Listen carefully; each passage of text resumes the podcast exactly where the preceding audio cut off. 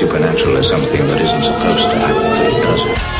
AM 1420, WBSM presents Spooky South Coast with your hosts, Tim Weisberg and Matt Costa.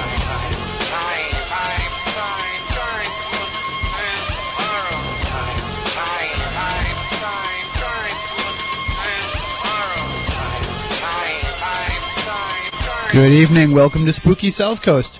Uh, what we believe will be our final primetime edition. It'll at least be our final edition of 2006. We know that for sure. But uh, that's only because in another day the year is over. So we'll get into that in a little bit because we have an exciting uh, New Year's Eve announcement to make a little bit later on. Uh, but yes, as I said, tonight is the final primetime edition for Spooky South Coast, uh, at least in the foreseeable future. Not sure how January is going to shape up yet with the NFL football schedule. They will be playing on Saturday and Sunday for a couple of weeks, so we're not sure, you know, exactly when we're going to be on the air. But stay tuned to the website spookysouthcoast.com, and we'll have more information as it becomes available. And it's it's hopefully we can get on the air because we have some great shows lined up for the new year. So. Uh, we also have a great show for you tonight. Uh, we have joining us Dr. Ron Milione. He's the gadget guy for TAPS. He makes all the equipment that they use on the program, and he's he's uh, really just ingenious. Some of the uh, creations he's come up with, and, and now he has a new venture that he's working on with uh, Brian Wheezy Harnois, who hopefully will also be joining us at some point tonight. We put the call out to him, but uh, we'll see if he if he can call back. It's you know he's got a, a little one now, and it's the holiday season, so so who knows? But we will have uh, Dr. Ron joining us in just a few moments. Uh, one thing that we do want to mention, uh, I alluded to at the beginning, we have something special going on for New Year's Eve. We actually have a New Year's Eve Spooky South Coast marathon starting tomorrow night, Sunday, December 31st at 6 p.m. and going all the way until 6 a.m. A 12-hour Spooky South Coast Marathon. 12 hours of some of our best interviews uh, over the course of this past year. And uh, we'll have, of course, our original interviews with Ron and, and Brian, and also uh, visits from Keith Johnson, our Angels and Demons show, uh, all the members of TAPS that have joined us, uh, some of the various programs we've done with Rosemary Ellen Guiley, such as Dreams in the Paranormal, uh, maybe the Lizzie Borden case, who knows? There's going to be a whole bunch of great shows in that 12-hour marathon. However, that won't be on the radio. That'll be on a website planetparanormal.com. If you go to that website, planetparanormal.com, click on Studio B, beginning tomorrow night at 6, you're going to get 12 hours of spooky South Coast because we want to try to hit midnight everywhere across the earth uh, as it as it hits. So because you know spooky South Coast, we're a worldwide phenomenon now. So anyway, that's our little uh, self plug there, and now uh, we can get right into the discussion tonight with Ron. Uh, we will talk to him about some of their new ventures going on. Good evening, Ron. How are you doing tonight?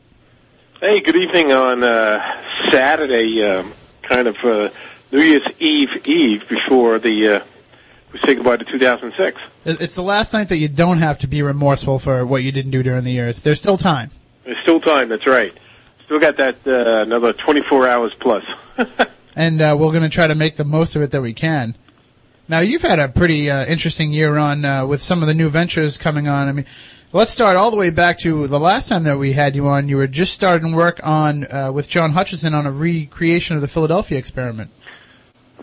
Yes, that's um, that's still our, our very ongoing project because it's um, it, it's a it's kind of a complicated, uh, as you as you can imagine, uh, event that uh, we're trying to put pieces of it together uh, to eventually accomplish the same uh, results, even beyond. Um, from 2006 and of course in 2007. So John and I had, been tooling back and forth with uh, some various uh, we call pre-testing experiments, and um, just due to some physical logistics um, at the lab, actually at John's lab, uh, we're able to um, get some uh, some pretty interesting uh, electrical phenomena of uh, between um, uh, we what we do is some uh, high frequency microwave um, uh, bombardment to a uh, model ship.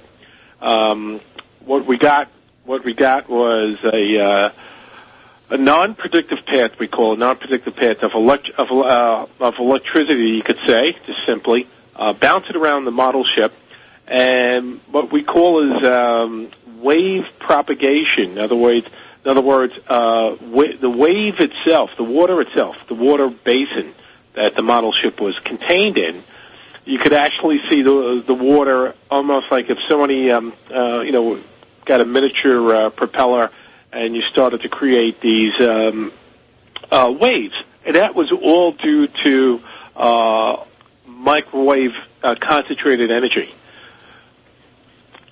And So, um, what we're doing is we're uh, planning uh, next stage of increasing the the model and the uh, you could say the laboratory basin. In other words, the water um, to more replicate um, uh, similar um, circumstances that would happen in the uh, Philadelphia experiment, all known as Project Rainbow, back in uh, back in the 40s.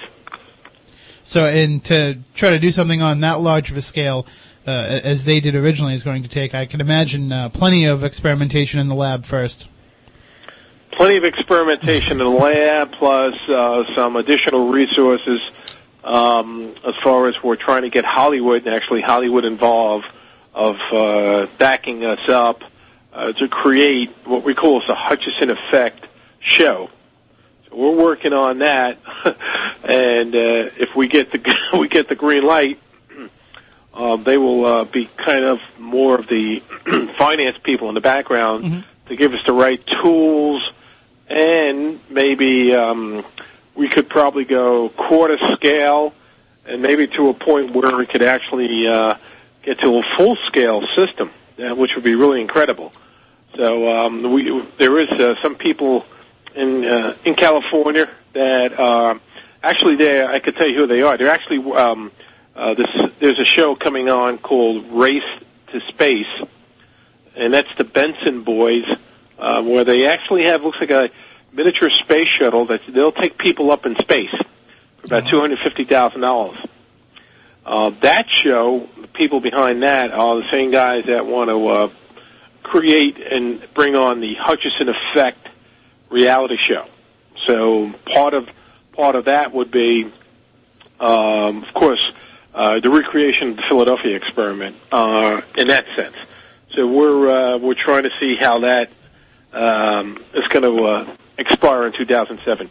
You got to realize sometimes some of these shows, some of these shows could take one to two years, even more, in the making for um, what we call is uh, the agency to uh, approve, and besides approve, also say what uh, who's the buyer. In other words, the buyer would be Sci-Fi, Discovery Channel, History Channel, Travel Channel. You know, so those guys are the buyers. So where would it fit into? So there's a lot of there's a lot of logistics, just simply trying to deliver the technology, but also business business um, uh, logistics uh, that goes along with all this other stuff. It is kind of strange how you have to sync all that up together now. And in today's climate, you know, you need to get the financing isn't there for science all the time uh, through government grants and, and private grants anymore. So the only way to really get it done is to get a television show developed about it. Yeah, and people don't realize. I mean, um, even even in um, even with TAPS or anything like that, um, there's a lot of self-funding stuff that goes on yet. And you know, people have. Uh, you know, it, it, it's very rare that uh, you, you know you you get huge um, you know just like institutions or places to donate stuff. Normally, that's not the case at all. In other words, we don't have like Dell Corporation giving us you know uh, these high-end servers to do, uh, let's say, you know, some modeling and stuff. A lot of this stuff has got to use your own resources, and that's what takes time, you know, because if this, uh, you only can spend a certain amount of resources to, you could say, the paranormal hobby, and then the rest has got to be for, um, you know, uh, food and support, and put put the roof over your head. so, um, you know, not everybody gets a multi-million dollar. Uh, uh, f- trust fund and go ahead and play. So that that that's the other thing. So that's why it could take uh, it could take quite a while. But um, privately, I'm saying pr- as far as privately, the guy that has the most toys of electronic gadgets as far as um, equipment uh, that I know of on the face of the earth is John Hutchison.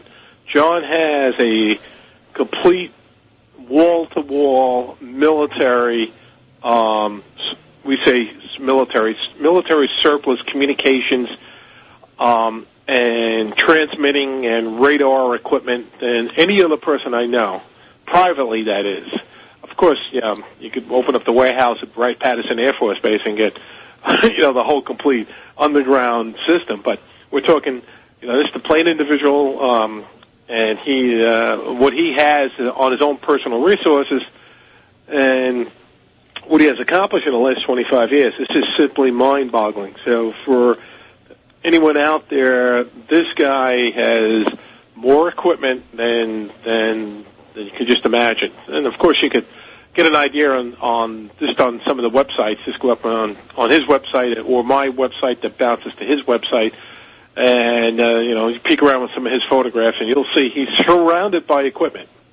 So if anyone could pull it off, could be uh, kind of a joint partnership between him and I, since he has quite a bit of experience in um, we call jellification, which are two different two different uh, objects that could be married together uh, through uh, manipulating. Uh, um, you could say the atomic structure of both materials to be bonded uh, or seamed, and also um, he had quite a bit of uh, different positive results of a kind of a translucent, we call it a translucent, uh, you know, uh, effect of using different type of metal alloys in the last uh, couple of years.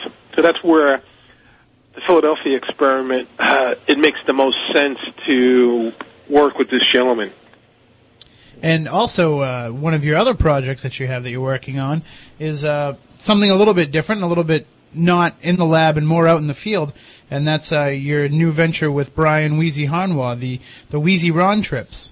And how did how did this idea come about for the two of you to plan paranormal uh, investigations? Well, since since the show of Ghost Hunters is kind of like a real big hit, and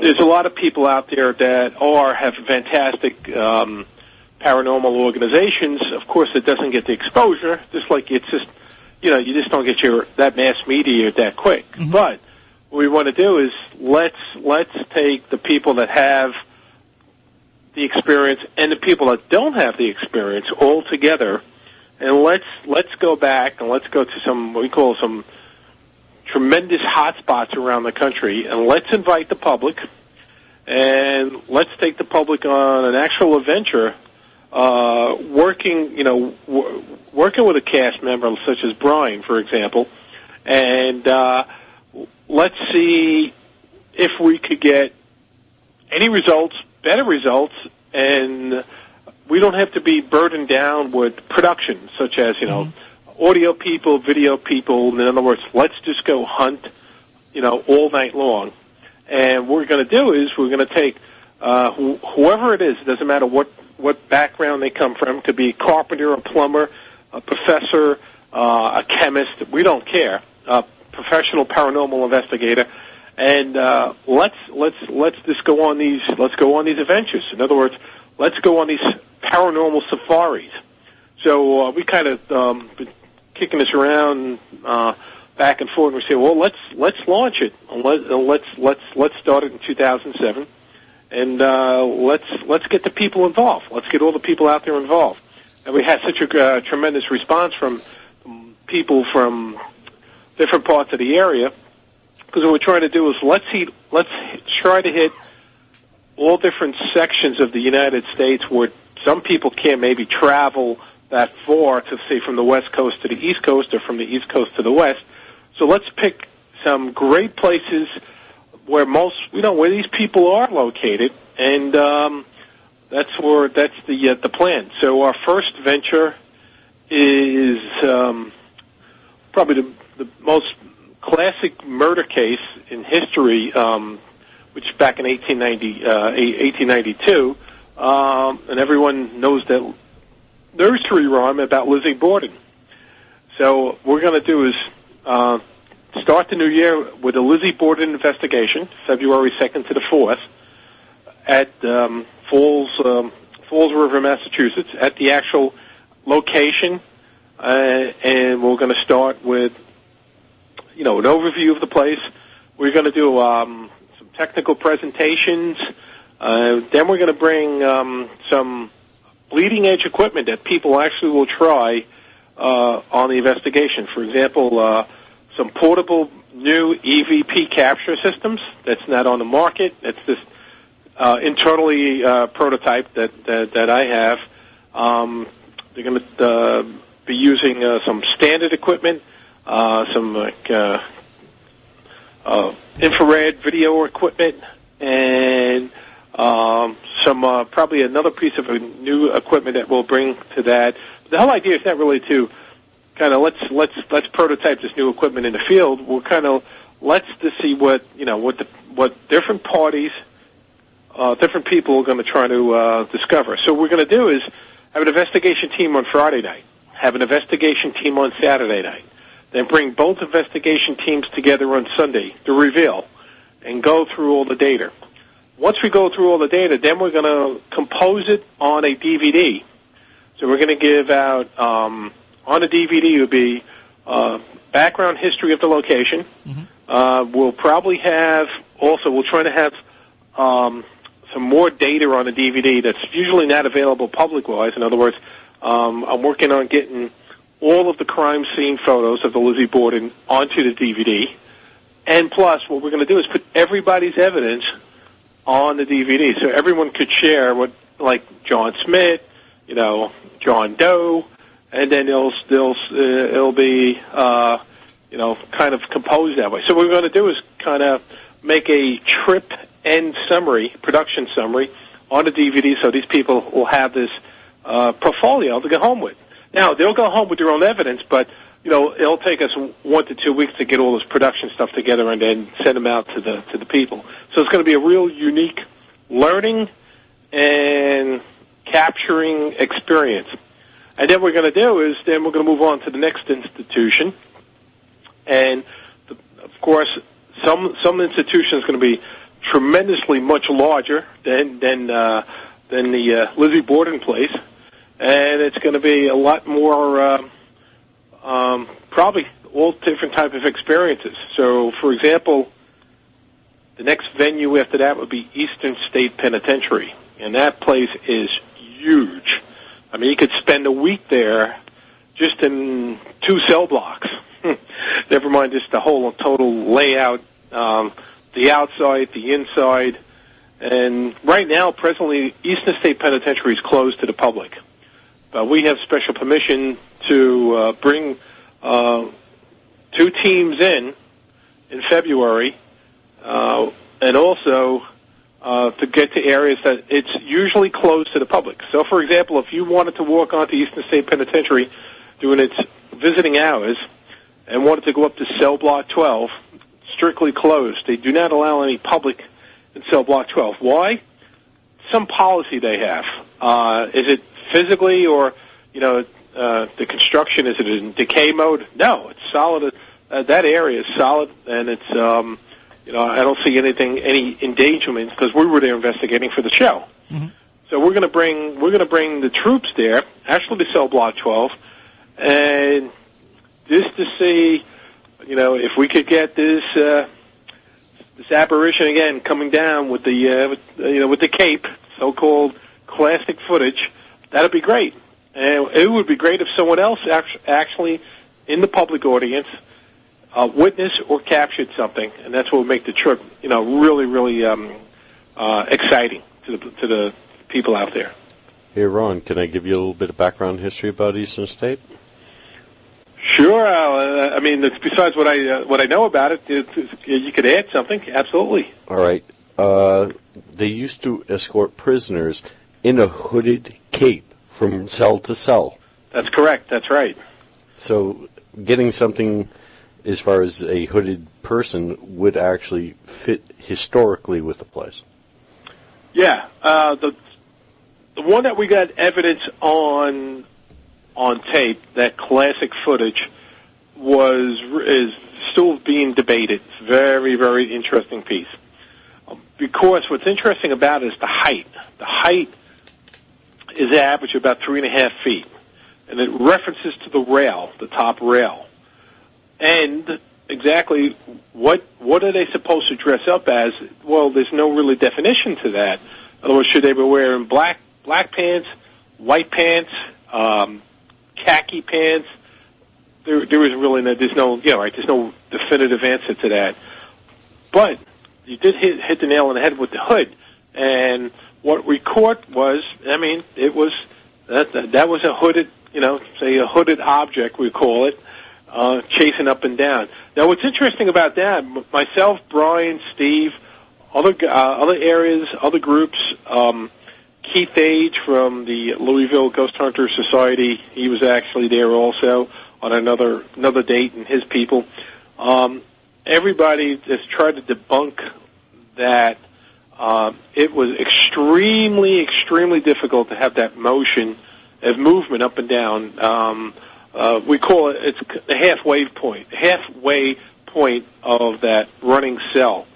So as you go up the stairs, the cell block is split into is left and right. Uh, the right side is where we got where we captured that um, the apparition, let's say. But uh, what's interesting about it is that the speed, we're clocking the speed, uh, when you're in a pitch black mode, I mean, when that place is pitch black at night, just running an infrared uh, IR illuminator, you have no light at all. It's, all, it's almost impossible to run up and down um, that quick without any um, external light. And there was no external light and would be it would be picked up by the camera systems that we had there if someone was trying to do a hoax or a spook on that. Um, it's still, like I say, still being debated to today. And uh, we have this other gentleman that's to, um, that's in the um, photography business, actually out in California. Um, the same gentleman who uh, his colleague that he works with. I don't know if you remember the classic uh, Roger Patterson uh, footage of 1967 at Bluff Creek, California. Bigfoot, yeah. Yeah. Uh, now there's a new version of that. It's called the stabilization uh, stabilization footage of that, and it really it really takes each frame by frame and stabilizes it. So we're going to have that done with the same outfit out in California so we can really try to uh, make it a little bit more stabilized and zoom in at certain areas. But it's a fascinating, it's a fascinating capture. It's an, it's an interesting capture. So these people out there that want to come on our trips uh, are hoping uh, to maybe have the same or similar experience, and um, that's a great place, great place to go venture around. And it, it, it should it should be it should be I mean really really exciting. I'd like to join you. Absolutely, absolutely. Now, there's still spaces available for people on these trips coming up, or are they all booked up? Or Uh, there's still about um, a handful of seats left between Waverly and Eastern State, and also Lizzie Borden will have just about just a little bit of a handful. Well, we can meet you at Lizzie's. yeah, we're definitely going to crash that one on you because that's right in our backyard here. Absolutely, man. That that'll be great. As far as Waverly goes, I'd love to go back there. That it was myself and one other individual that covered that entire place in. Oh, really? Oh, man! Just the two of you guys? There's the well, and the owner and two of her volunteers trailing behind us, but it was just two of us doing the entire place. It took us the entire night just to cover all five full, all five floors. And, and yeah, and and and this what's that? Is that one one uh, run through, or did you go back, or Up and down each hallway twice. you see that? And that's all night long. Yeah, it's a It- huge place. Huge, absolutely a huge place. You could see, you could see how uh, you know if uh, you could get caught in a certain area, or say a hot hot zone, a certain spot that has some some um, activity going on, where now you could start your time starts starts being invested. I call uh, you're investing that time in that area, so that's where you could spend easily a couple days, even up to a week, uh, every, every square inch uh, in a place, especially the size of Waverly Hills. I had a couple of spots where my buddy and I we were walking, say, on the fourth floor, and we would hear something walking back up on the fifth floor. We'd take the stairs up. There's nobody up there. And we Uh-huh, hear something right. back down on the fourth floor below us. We'd send one person to one end of the stairway, the other, and then try and meet in the middle. And I mean, it, th- stuff like that would go on all night. I got grabbed in one room uh, with the owner Tina Mattingly standing right there. We got one uh, infrared apparition on film, uh, it, which, interestingly enough, was when we weren't even looking for anything, which is usually the case when you That's find great. evidence. Um, couple of sh- small EVPs, but loads and loads of stuff. Just, ta- I mean, my friend Joe and I, we were we were chasing stuff through that building the entire night. I, I, can, I can imagine your your uh, adrenaline must have been like like all the way so high and high and raised that um, I mean you could you could okay you could have ran and run for two days without caffeine, food, soda, or anything. This the it's just the what was that kind of met you know mode. Oh, yeah. Did you hear that? Did What you was- see what- that? Did you Yeah. see something down there? It's just incredible Oh yeah. and uh, the pl- the place, I say the pl- the place is just um, it's just amazing, and uh, And we, immense. and we have uh, quite a bit of people that uh, wanted to do both nights, Friday and Saturday night, and we said, sure, uh, you know, if you guys want to do that, you know, it's open and uh, it's room, uh, absolutely, and um, that is, uh, I mean, I could just imagine. Hopefully, we have the collection of evidence when we have all these teams all over the place. what we could pull together. Who knows? We might have the best evidence yet uh, out of uh, at any group because you know we're going to have 50 people on a Friday night, and then they're going to break up into teams, and we're going to have this down where, I mean, each team is going to have a team leader, and each one is going to be, you know, going to one area, using the using the latest equipment, and then um, see what see, what they're going to get. Now, there's going to be something really new, interesting that we're going to I'm going to kind of introduce to Eastern State and Waverly, Waverly not in Lizzie Borden because um, because it's of course it's an established B and B, and um, I want to do is go to a place that has a uh, that has a tremendous amount of possible entities, such as Eastern State or even of course Waverly. Um, going to bring this uh, specialized system, trying to put together a kind of a high high voltage, extremely high voltage, uh, low current generator system. So I'm, I'm going to kind of call it the uh, the entity energizer. Just like you know the Eveready uh, energizer, or the entity energizer. So what we're going to do is You got to generate ions. I'm, uh, yeah, I'm going to power this guy, power this guy up, uh, which is, um, it'll knock you right on your ass. I mean, it'll, it'll knock you really right on your ass. I mean, it produces, um, almost up to, uh, f- five milliamps, and that's a dangerous level, level for a human, extremely very dangerous for human contact, physical contact. So, in other words, it, it, it could, you could get really serious shock or even beyond that. So I gotta really uh, get this going and get this kind of isolated. So I just don't want anyone getting hurt. But we're to set this set this up and turn this on, and we're to see what you know. This this one theory, of course, as we all know, that spirits um, are love to have a um, a source of energy to uh, basically uh, deplete energy. So what we're going to do is have a feeding system. So this system is going to be kind of like a nourishing, nonstop uh, buffet, you could say. And long as we got power to, and this is going to run from a DC power system, uh, uh, heavy duty DC power system. That's going to be also that's going to be back supplied by an AC power system. So we're not going to rely on strictly batteries for this thing. This is going to be taking pure AC to a major DC power source. The DC power source is going to fuel this uh, entity energizer. So unless we lose totally power in a town or something, then that's when the system will stop. But it's going to generate um, this this energy uh, all night long, and we want to see how the activities change. Uh, have you ever tried this in a haunted location before? No, no, no. This is going to be a first, first, and um, we don't know if anyone had, that ever done that before.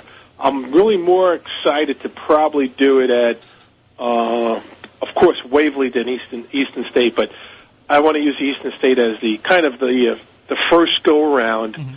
and if I need to uh, make any last minute changes or some um, there was something that wasn't uh, you know problem either mechanically, logistically, or electrical problem itself.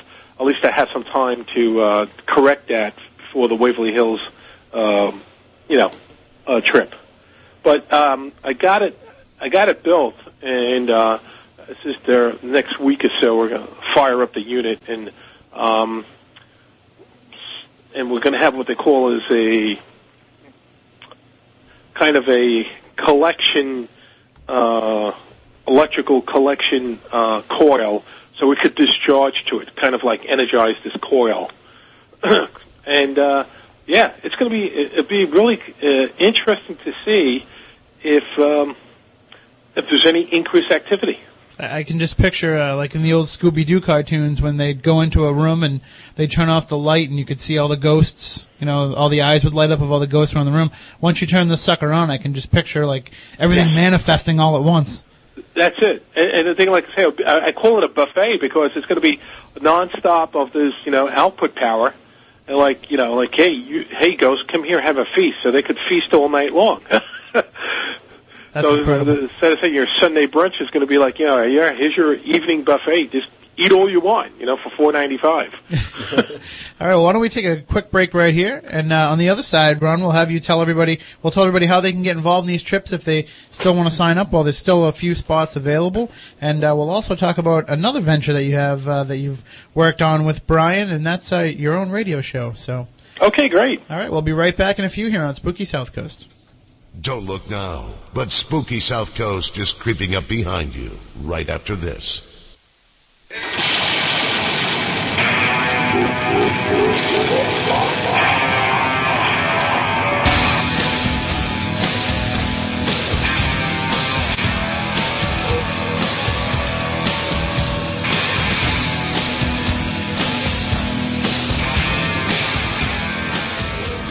From the studios of AM 1420 WBSM into the night and beyond. Here's more of Spooky South Coast. All right, welcome back to Spooky South Coast. Tim Weisberg here. Silent assassin Matt Costa and science advisor Matt Moniz along as well. We are talking to Dr. Ron Milione about a, lot of his upcoming projects, uh, including these trips that he's planning with uh, Brian Wheezy Harnois from Taps and Ghost Hunters.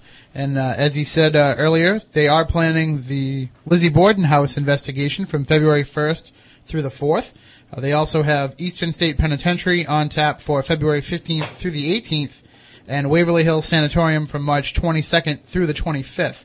And they do have a few spots open here and there for some of these trips. So if you would like to get involved and uh, have a chance to use some of this unique equipment that Ron has created and have a chance to investigate with Ron and Wheezy, then uh, all you have to do is send an email to wheezyrontrips at gmail at gmail.com.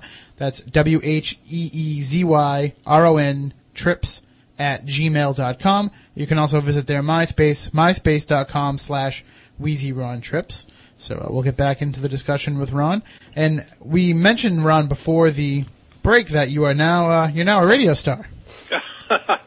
Um, the main thing, of course, is not compete against you guys or anyone else out there. I mean, I love radio. I, I I done radio years ago. I actually had my own pirate radio station on FM when I was 16 years old. That was rock. we actually were playing uh, rock at that time, and uh, I I just enjoy broadcasting um, and always have a love for it. Um, the reason for this show or our show is not really to um, not really to uh, kind of like I say compete against you guys or or the other great ones out there. Um, w- we're just trying to do is like trying to give a background on you know, on each trip that we're going. So in other words, we're like we um, we did last night, which was the pi- pilot, you could say. We had a little technical difficulty in the beginning um, due to their uh, uh, they're still they're still in the beta stage of getting their software and everything else running, but they did a great job. I mean the the, um, the host the host services. Uh, but what, uh, what I'm trying to do is when I'm we're hosting the show is just to strictly give some really good background on the place that we're going to. In other words, Lizzie Borden, what was the history behind it? Um, you know, what what rooms were involved? What was the uh, what? Who were the victims? Um, what was um, was there any evidence? Where was the evidence? Um, what are the myths, the present day myths? Uh, what what was the outcome of it? So stuff like that. And uh, so, like next Friday um, on in January uh, at 10 p.m., We want to uh, spend a lot of time on Eastern State Penitentiary to give the people that are actually going there also to give them the lay of the land over the air first. Of course, when they get to the site, we're going to have quite a bit of documentation for them. We'll have the layout of the land, um, kind of here's the map, here, here's the uh, here's the uh, locations uh, of a certain floor of the floor and floors, uh, how it how it operates. So kind of a, a prerequisite to the actual trips, because what we want to do is give people most of their own time to do their own investigation. So I don't want to spend two hours of say, well, here's where the bathrooms are, or here is uh, this is how the, the hallway goes down. Kind of like give them a little bit preemptive of the lay of the land, and and build up the excitement of it. Like X amount of people, uh, you know, were executed here. There's a there, you know there's death row, and this is located here. So at least now people could, uh, if they get some keywords, then they if they need to do additional research on their own before the actual trip, at least they'll get uh, a lot more familiar with the layout of the land. And that's the whole thing about these about the show is to really you know get more of the internals of the infrastructure of the places we're going. Now Lizzie Borden, it won't take a matter of maybe 10 to 15 minutes to know exactly the layout of the land because you know it's the house is only so big and so many rooms. And then you know the basement first floor second floor and then you got the top top area. But eastern state and waverly hills we have tremendous layout. As you guys know you've been there you have five levels.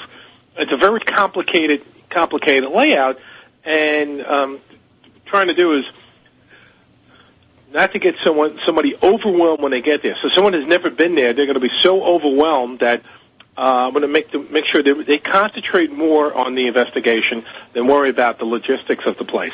So give them the history, give them the background, give them the layout of the land, uh, what areas you you know that, that, that we're going to uh, classify as the real hot spots, and which areas are not as active but can be active because we can't predict when the ghosts want to come out and play.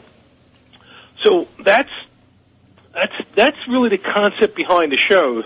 Um, you know, and get and get the people that call up and asking questions about, you know, just uh, we're strictly going to talk about Eastern State, and, you know, and well, it's like I say, it's history, it's background, and uh, what we're going to do. In other words, you know, where we're going to go, and uh, what's what's been found in these uh, in the, maybe the last 20 years of, of people that's been poking around. So give them like a kind of a heads up. So that's the whole uh, whole concept of the show. And, and you have a call-in number too, so people can call in with questions or relate some of their own experiences uh, having been there as well. Exactly. So anyone that that is that's just listening in says, "Hey, they would, they want to throw that two cents in there about that place." Absolutely. That's that's the whole idea. So we could share information to everybody, uh, uh, plus experiences maybe they have that they that they've been there a year before or two years ago, and you know update us ourselves. That'd be great, and update the audience. So that's the whole thing. So we're you know we're going to just focus on uh, some of these places that you know we we uh, we're going to go out and and hopefully uh, have some fun and uh, capture some great evidence. And the website for the show is blogtalkradio.com slash PTRS, which I assume is That's correct. Paranormal And- Tools now, Research PTRS Society. is Paranormal Tools Research Society. Mm-hmm.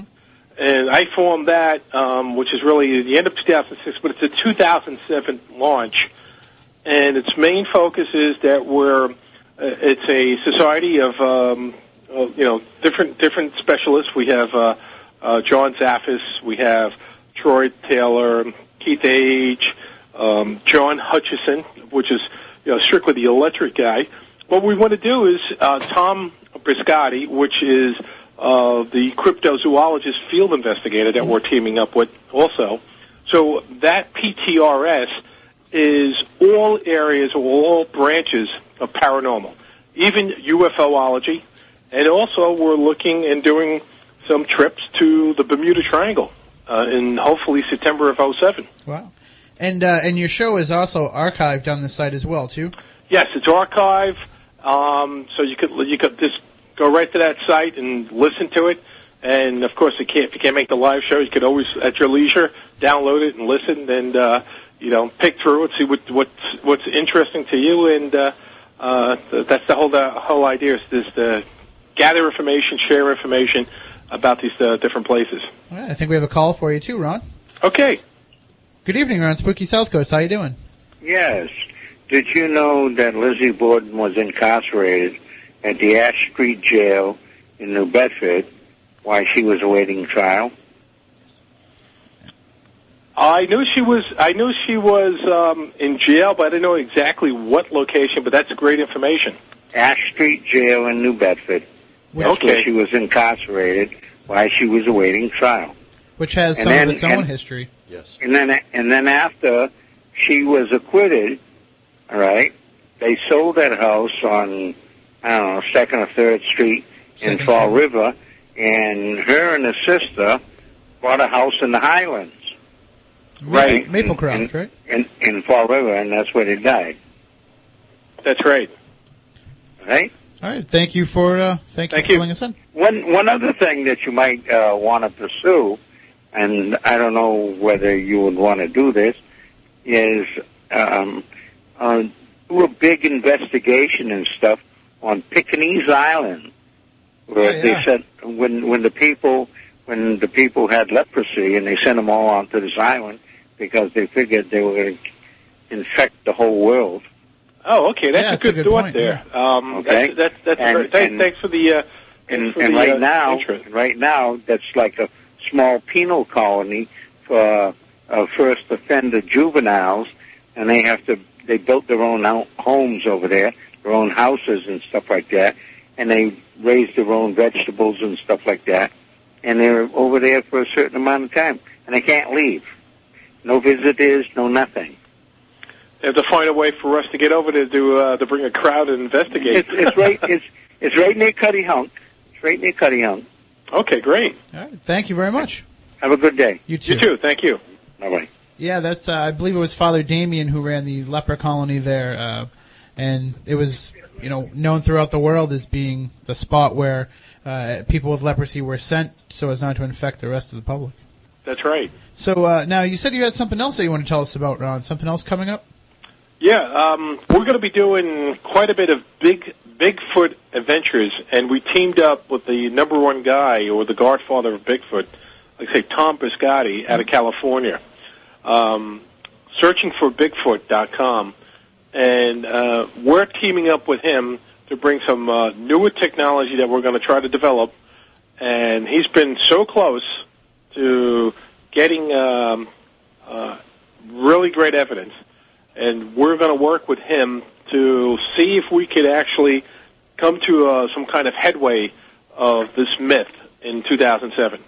At the same time, we're going to open up uh, this research, and we're talking um, hotspot activity uh, that areas that we're going to bring parts of the public uh, on an investigation.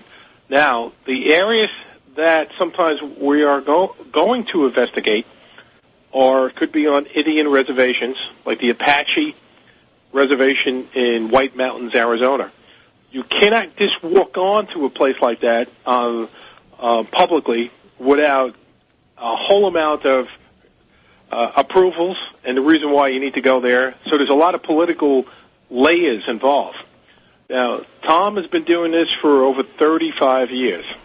Actually, almost since uh, 1967, when uh, the first sighting, you know, famous footage.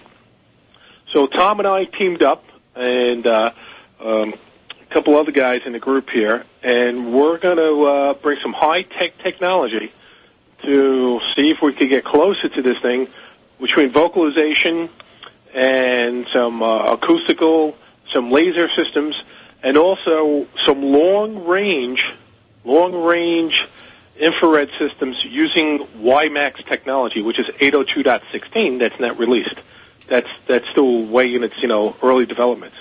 So we're going to bring some customized uh, stuff out there, and the other thing we're going to do is kind of do a hot internet uh, drop. In other words, live satellite internet two-way, uh, where we're going to be um, doing this field research and investigation, and people from around the world could just tune right in through the web, through the browser, to our to our spots. That's another another uh, product that we're that we're going to um, bring to the table. So people out there that want to going to take this adventure, and this is not going to be a camping trip. This is definitely not a camping trip. This is some real serious work, and this guy's been doing it for, let's say, over 35 years. Tom Biscardi, he's known in the industry as the number one guy, and he hooked up with us for 2007 uh, to do these crypto paranormal um, uh, events and research.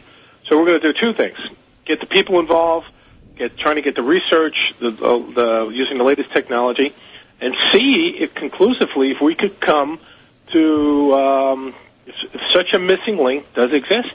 And with his latest footage and documentary that he just came out with, not released yet to um, the Discovery Channel, uh, Bigfoot Lives, which I just looked at a uh, looked at it yesterday. It was just incredible amount uh, of of new data and evidence um, that it's just mind mind boggling that there is quite a bit of activity going on out there. Can I make an offer? Sure. I have my own DNA sequencer, so if you get any solid samples or materials, let me in on it.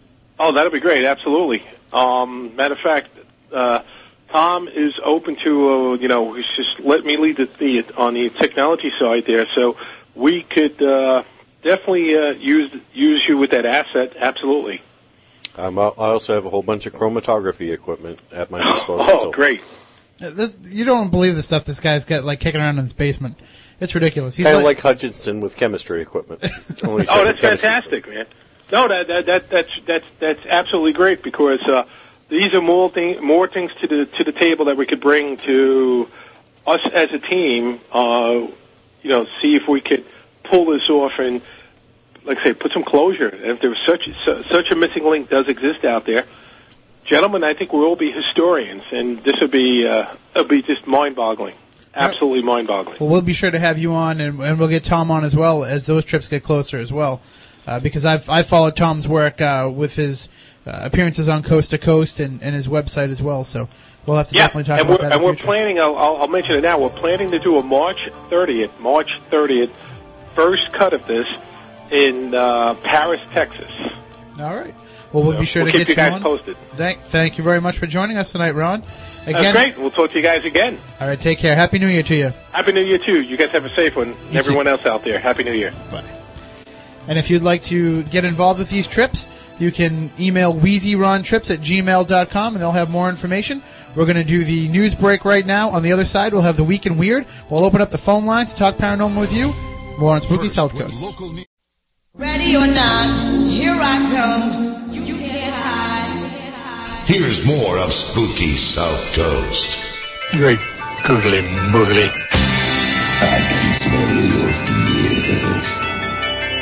I'm not afraid. You will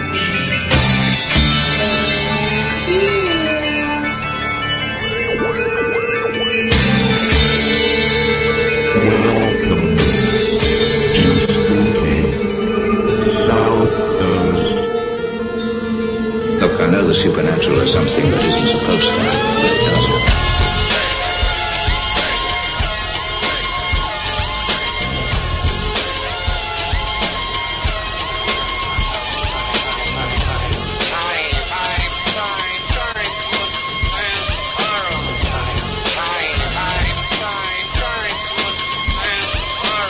Welcome back to Spooky South Coast. Half hour number three, I guess we'll say. Hour number two, even though we won't be here for the whole hour because we have NFL football coming up. But this is it. This is the last of Spooky South Coast for 2006. Because by the next time you hear us, it'll be 2007. So, what I think we could do is right here on the spot, I'm going to throw it around the table. Let's all make a New Year's resolution for next year. We'll start with Matt Moniz, science advisor Matt Moniz. What resolution, we'll say spooky South Coast related, do you have for 2007? To do a lot more investigations. And and you already talked about getting back to Waverly Hills and maybe joining Ron on some of these trips. Are there any other places that you have in mind of places you'd definitely like to investigate this year? One place I'm definitely going to, and I have already got some of the paperwork started on it, is I'm going to China with uh, Jason and Grant. That's right, the the big TAPS trip to China. It's a, a really unique experience to be able to experience the martial arts side of things as well as investigate some paranormal hotspots over there. Uh, it's one place I've always wanted to visit. Uh, working in the science field, I've been working with a lot of people from China, and I've been learning Mandarin actually for the past 10 years. So I can probably help out with a little bit of translating and stuff like that. And uh, also going with him on that trip is martial arts uh, movie star Cynthia Rothrock. So you can probably help protect them from Cynthia Rothrock as well. Should uh, should things get a little bit dicey? Well, I've been doing martial arts for close to 20, 20 something years as well. Uh, she's not somebody I would tangle with. Well, I, I'll tell you what though, I wouldn't tangle with Jason either. So I I think if it came down to a fight between those two, it'd be a close call. I'll watch. All right, and Silent Assassin Matt Costa. What is your spooky South Coast 2007? Does uh, it have to be spooky South Coast related? Well, it's ideally. I mean, I just didn't want you to have to give away too much personal information on the air. But if it's something non-related to, to what, what what did you have in mind? I hope it isn't to talk more No. because that'll be taken not. away from No. me. I know. No, I'm just. I know how you get. what is your resolution for 2007? Uh, for one, be more prepared for the show. Oh, that would that would be. Uh, I don't know. That might ruin the charm Yeah. of Spooky South I know. Coast. Flying by the seat of our pants. We've been doing That's- that all year, and it's been working out well. does.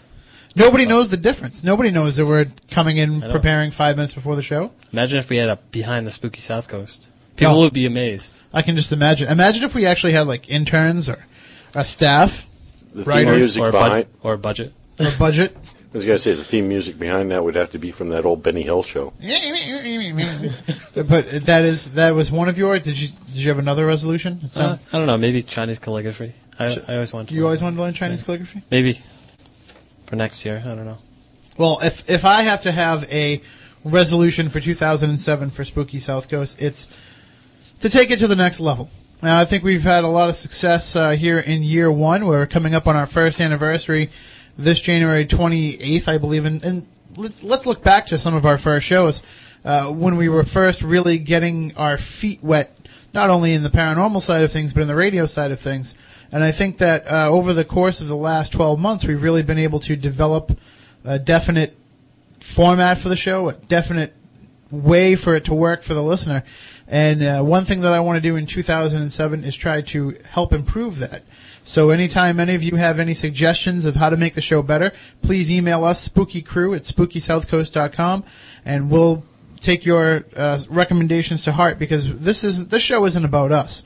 I mean, if we wanted to come on and talk about, you know, what we think, uh, what our thoughts are, and just give general commentary about things, it would be the Matt Moniz show, the Matt Costa show, the Tim Weisberg show. But this show is Spooky South Coast. It's about getting closer to answers about the paranormal, and, and in that respect, we hope we've done a good job, and we hope we can continue uh, to do one even better than that. That's why I think a lot of our guests like to come on our show because we hand it over basically to them and become a forum or a format for them to Exactly. put forth their ideas. Nobody wants to hear what we think. I mean, if if we did sit here and talk about what we think all the time, it would last one show, and then you'd know everything that we think because we don't really think that much. So hopefully the show can continue to grow into that. Uh, and of course, tomorrow night you can catch some of the best moments of our first year uh, with our 12-hour Spooky South Coast Marathon, which will be broadcast in Studio B of PlanetParanormal.com. If you go to that website, PlanetParanormal.com, click on Studio B. Beginning at 6 p.m. Eastern Time, we're going to have a 12-hour marathon going until 6 a.m. on New Year's Day of some of our best episodes. And of course, I haven't actually put this together yet, so let's hope that we can get it all done and, and put together in time. Uh, but if not, you know, who knows? Maybe we'll pop in there from time to time and just offer up some opinions and Uh, maybe we'll have a little bit of New Year's champagne, and you know, well, you know what happened the last time we did that, and then went on the air. Oh, Not on the air here, but over the internet. I thought that was good. Well, that one won't be on the best best of episode. If you want that, you got to download it yourself. So, all right. Well, let's uh, do a little segment we like to call for the last time in 2006, the week in weird.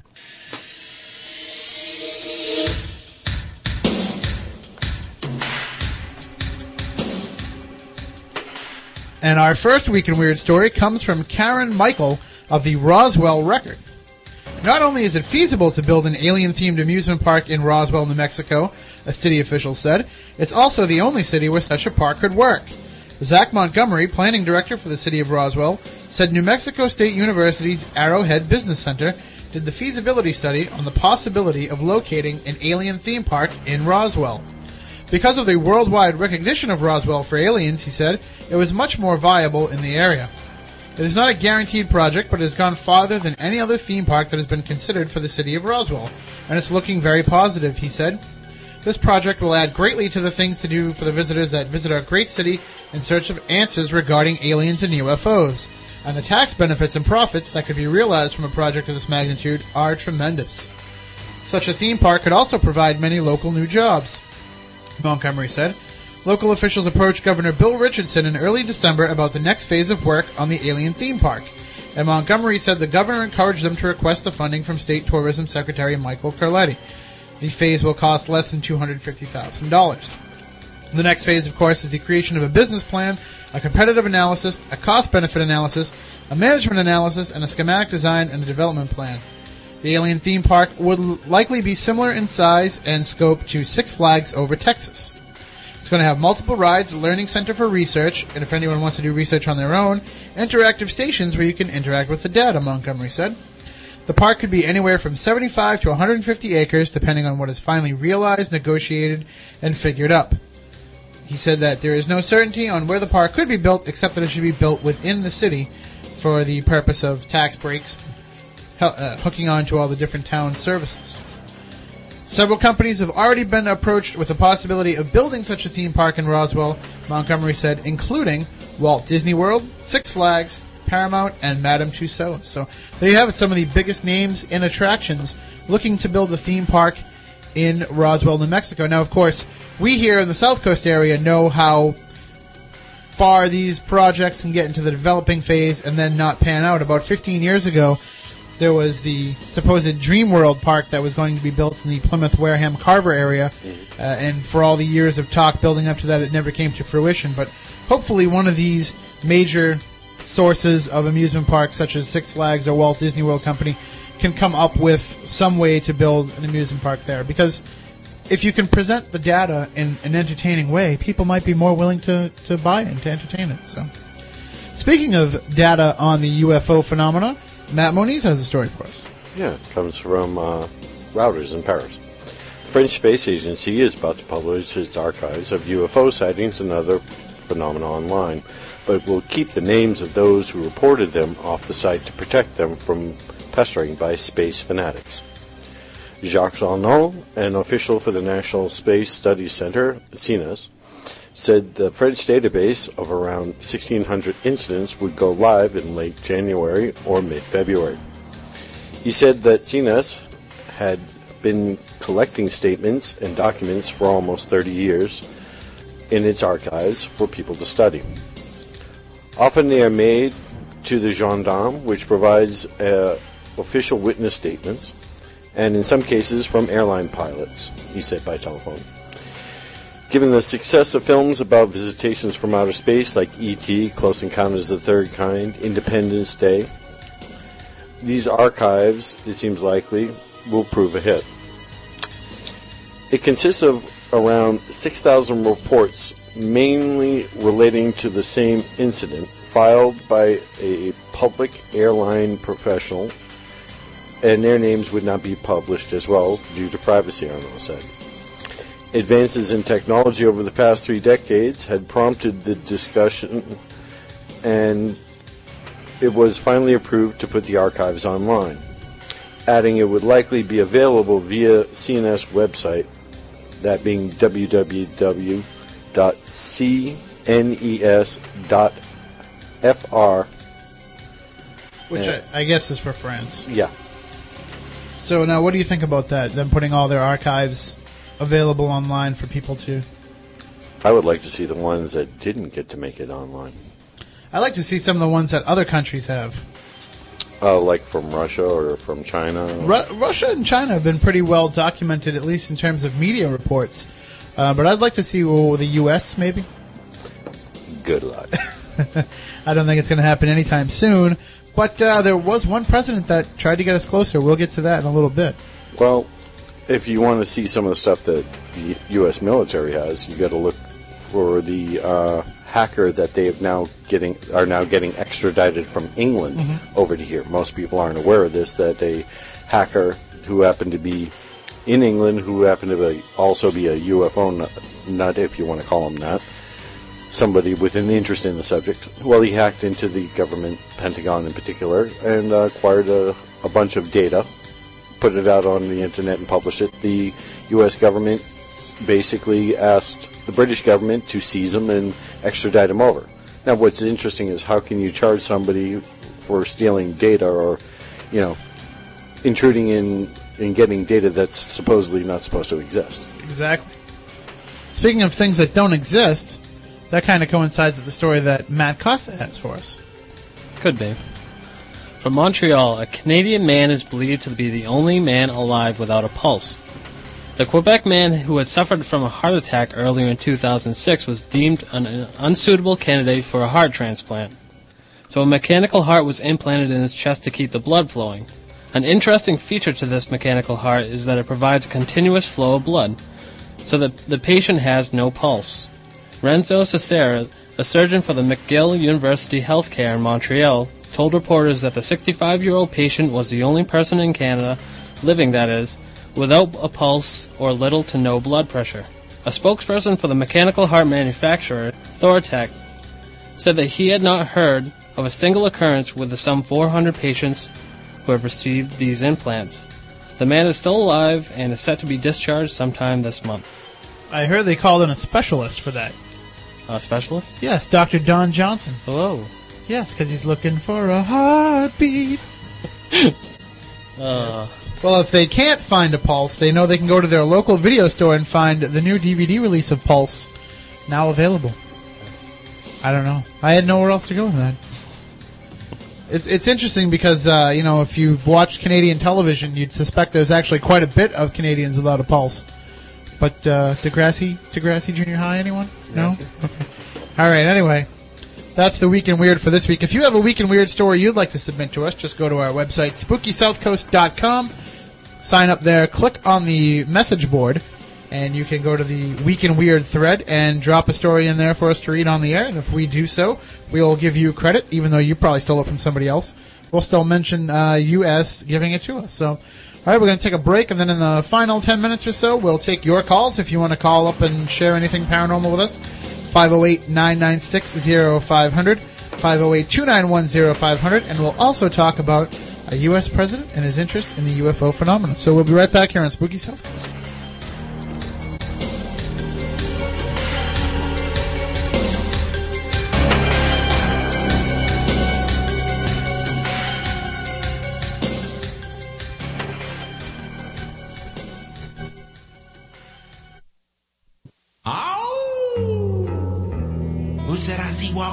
woods? Why, it's Little Red Riding Hood. Hey there, Little Red Riding Hood. You sure are looking good. You're everything a big bad wolf could want. Turn on all your lights, lock the doors, and pull down the shades. Spooky South Coast is back. Welcome back into Spooky South Coast. Tim Weisberg here, silent assassin Matt Costa, and science advisor Matt Moniz along as well. And of course, this past week, the nation was uh, at a great loss with the passing of former President Gerald Ford. Uh, and of course, we talked about him just recently uh, on our show about the JFK assassination because he was the last surviving member of the Warren Commission. But uh, a lot of people don't realize this. I didn't even realize this till uh, earlier this week. He was heavily involved in the UFO phenomena back in the 60s. And according to an article written by Frank Warren on his website, frankwarren.blogspot.com, here's a, a little bit of a sampling of what Frank wrote about Gerald Ford and UFOs. And uh, we're pressed for time, so if you want to read the entire article, just go to frankwarren.blogspot.com, and we'll link up to it on SpookySouthCoast.com as well. But the year 1966 was very active for UFOs in this country. In particular, sightings were heavy in the state of Michigan, and understandably, people wanted answers. The Air Force back then, the Air Force back then was still officially investigating the phenomenon and asked J. Allen Hynek to calm the waters and offer an explanation. The answer he gave would haunt him the rest of his life. He attributed the bulk of sightings to swamp gas. But then Congressman Gerald Ford, be, being a diligent politician and in response to his conti- constituents, wrote, in the firm belief that the American public deserves a better explanation than thus far given by the Air Force, I strongly recommend that there be a committee investigation of the UFO phenomena. I think we owe it to the people to establish credibility regarding UFOs and to produce the greatest possible enlightenment of the subject. I have taken special interest in these accounts because of the many latest reported sightings have been made in my home state of Michigan. Because I think there may be substance to some of these reports, and because I believe the American people are entitled to a more thorough explanation than has been given the, by the Air Force to date, I am proposing either the Science and Ast- Astronautics Committee or the Armed Services Committee of the House schedule hearings on the subject of UFOs and invite testimony from both the executive branch of the government and some of the persons who have claimed to have seen UFOs in the firm belief that the American public deserves a better explanation than thus far given by the Air Force. I strongly recommend that there be a committee investigation of the UFO phenomena. I think we owe it to the people to establish credibility. Oh, I already read this part. This is repeating. Okay. The specific letter was received by the House Armed Services Committee and the House Science and Astronautics Committee in order to instigate hearings on the matter. Ford's efforts weren't met with great enthusiasm. However, he did in fact get the ball rolling, and a congressional symposium did later take place, ironically chaired by then Congressman Donald Rumsfeld. In a radio broadcast to his constituents on March 30th, 1966, Ford stated, My friends of the 5th, 5th Congressional District, this is your Congressman, Jerry Ford, speaking to you from the nation's capital. As you know, I have requested a congressional investigation of unidentified flying objects, UFOs as they are called. I am most serious about this. This is the kind of subject that lends itself to some flack, a little criticism, and a shower of compliments. One, one day this week, I felt an unidentified flying object whiz past my ear. My right ear, naturally. Upon close inspection, I had no more trouble identifying this particular UFO than the Air Force did and telling the people of Michigan that they have been seeing swamp gas. The UFO I encountered was a brickbat tossed by an irate gentleman who believes Congress could use its time to much better advantage than investigating what he calls UFO hysteria. But this is one of the few criticisms I encountered in the more than 50 letters that I have received since proposing that UFOs be investigated by either the House Armed Services Committee or the House Science and Astronautics Committee. I do think that the American people want a better explanation of UFOs than they have been getting. If my mail is any indication, there are many, many people who find it extremely difficult to believe in some of the stories put out by the government on this and other subjects. This is your Congressman Jerry Ford saying, so long for now, and I'll see you next week at the same time, same station. So there's a little bit of the history of Gerald Ford with UFOs. Again, if you'd like to check out the entire article, frankwarren.blogspot.com, and we'll link up to it on spookysouthcoast.com as well. But right now we are up against the clock, the final closing seconds of Spooky South Coast for 2006. Thank you everybody out there for making our first year a great one, and we hope to do even bigger and better things in 2007. Matt Cost, I hope you'll be back for the next year. Definitely. I'll be here. And Matt Moniz, I hope you'll be with us as well. When I'm not out in the field. All right.